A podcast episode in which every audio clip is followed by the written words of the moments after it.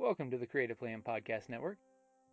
Join us as we share our favorite RPGs, one-shot games, tabletop games, reviews of items, and convention panels, and other exciting things that we run into from time to time. Sit back and enjoy the show.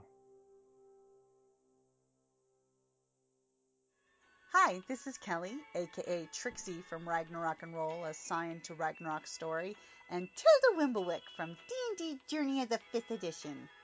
First off, I would just like to say thank you to everyone for listening to our varied adventures, as well as for rating us on iTunes and RPGpodcast.com.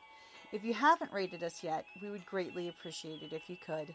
And if you're looking for more ways to support our efforts, we are now on Patreon, a great site where you can help us continue making more podcasts, as well as some special surprises for our patrons. If you can, please look us up at www.patreon.com/cppn.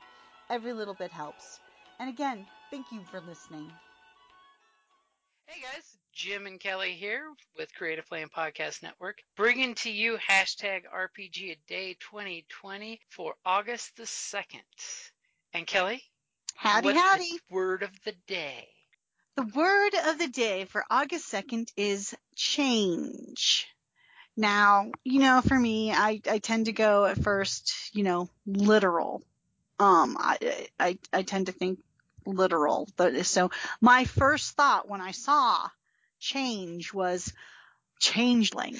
Yeah, because this is, I only just started playing this changeling.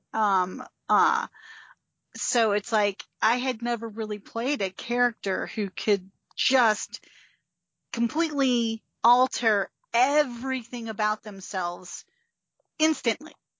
So not only do they, you know, it like they can change their race, their species, their, you know, their gender, their everything. They can change their personalities. They can change their, you know, every little bit about them. So that took a little bit of changing the way I think because I'm not used to that. It's like, so I get my character and I have set. So to help me, I actually have cheat sheets of all the main personas because the changeling can, and because they can change into another being, basically just instantaneously as an emotional reaction, but they actually can have personas which are, you know, these personas can be, have completely different religions, completely different everything about them. So to help me, I created 5 possible personas, like her main personas. I created a little cheat sheet so I could change between them, without, you know, hopefully skipping much of a beat. So, I mean, even to the point where I change how they talk. Each of the characters will technically talk in a different way, either an accent or a manner. So that's a lot of fun. And we appreciate that you have cue cards for us to let us know which persona you're in. Yeah, and when we're gaming in person, I actually have little name cards and I can just flip them, you know, over. When we're playing on Roll20, I actually could change my picture, but then I have to go in and out of it. But I actually did a color coding system. I'll put a dot that shows which persona I'm in, and then on my bio tab where everybody can see, is the corresponding color. And for that character, and it helps. Previously, that I had given each of the other players a cheat sheet on my personas, so hopefully that helps keep it a little straight. It definitely helps keep track of the changes of your changeling character. Yeah, so that's what I thought of when I saw change. Of course, I tend to initially take things in a literal direction when looking at these. How about you? I was going to go with something more of a meta level for RPGs and talk about addition, changes, and the good and the bad about them. Because we all know game companies, you know, they have to make books and sell books to stay in business. So there is, from their point of view, a motivation to make new editions, because basically it's reinventing the wheel and creating a new cash revenue. Mm-hmm. But a lot of times when they make new editions, they honestly are trying to improve the game. Like, mm-hmm. Let's be honest, first edition was really rough. It was something that was come up in someone's garage. You know, it was a little booklet. Second edition, or AD&D, is where they came out with a slew of new rules. So that way GMs across the world had set in stone rules, which, you know, the whole Gygax quote about the don't let them find out they don't need rules or don't need books, you know. So we actually...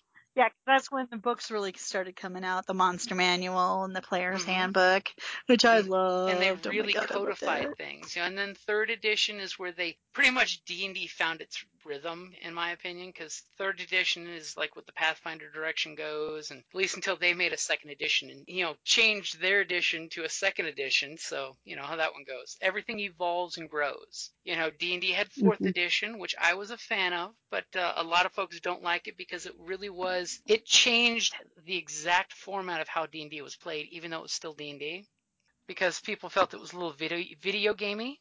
But funny thing about that change was there was a lot of things like at-will spells or cantrips that came over to the 5th edition change, which I actually love, because mm-hmm. like I do spoke too. About yesterday, it gives the casters stuff to keep doing, so that way you're not... Oh, yeah. Oh, my God. Having a cantrip that you can fall back on that doesn't take all of your spell slots is unbelievably mm-hmm. helpful. It's amazing. You don't feel useless. Being able to cast that, you know, create fire spell, you know, to make a fire underneath somebody. Vicious Mockery for Vicious Bugs. Mockery. The best spell ever. Poison Spray, the deadliest of the cantrip spells. Yeah. And then, of course, you know, everybody's favorite cleric spell that casts when it does hit. Oh yeah, yep. Sacred Flame. That one's a pain because it doesn't. It goes up against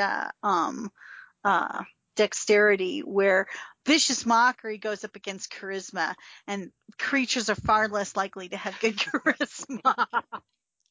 And then, of course, there's Thorn Whip. That's a good one, too. For the druids. That's a good one. That's a good one. That way you get to manipulate your enemy, which is always a good thing in combat. Mm. And do damage at the same time. But Vicious Mockery I love, especially when so all my bards get it, because not only can you do it's only 1d4 psychic damage, but you are at disadvantage to the end of your next turn. That can keep somebody alive if they're being attacked by something nasty, mm-hmm. especially if they have multi-attack and they have disadvantage on multiple attack. Hey, I have insulted somebody to death. And hey, it's not just Dungeons & Dragons that does the edition changes, but also like Call of Cthulhu that's on its like 7th edition, I think. You've got Chill that's on its 5th edition. You've got Star Wars that's on its 3rd or 4th edition now, depending on the Roll20, the FASA, if fantasy, even Scion is on its 2nd edition now, and it changed a lot. Yeah, and then the White Wolf, Masquerade. Vampire's gotten at least 3 editions. It's on a new edition now since a new company owns it. Which I still got to check out the newest version of Vampire to see how it plays. I hope it plays better than the previous version, because I didn't like some of the things that happened to baby vampires compared to the older versions. Because I could see that rule wiping out a group real quick. Okay. So one thing is, when a new edition comes out, you know, try to avoid the growing pain groans, because, you know, a lot of folks immediately when they hear new edition, they just hear the companies going cha-ching. But, you know, and you don't have to change your editions. I mean, I've had gaming groups that have wanted to change editions. So we did the whole, let's update our 2nd edition characters to 3.5 or whatnot. But you don't have to change editions. That's also a thing, too. You can ignore change. Mm-hmm. So that's what I've got for changes is games change, you know, they evolve. When you started playing games to now, you've changed and evolved as well. So why not try a new edition just in case you like it better? I mean, after all, 5th edition, advantage. Who doesn't love that system? Very, very good point. And the inspiration. I love the inspiration rewarding system. Players for playing in character. And to reinforce that they should play in character, which is my favorite part. Mm-hmm. So that's going to cover us for August the 2nd. Change.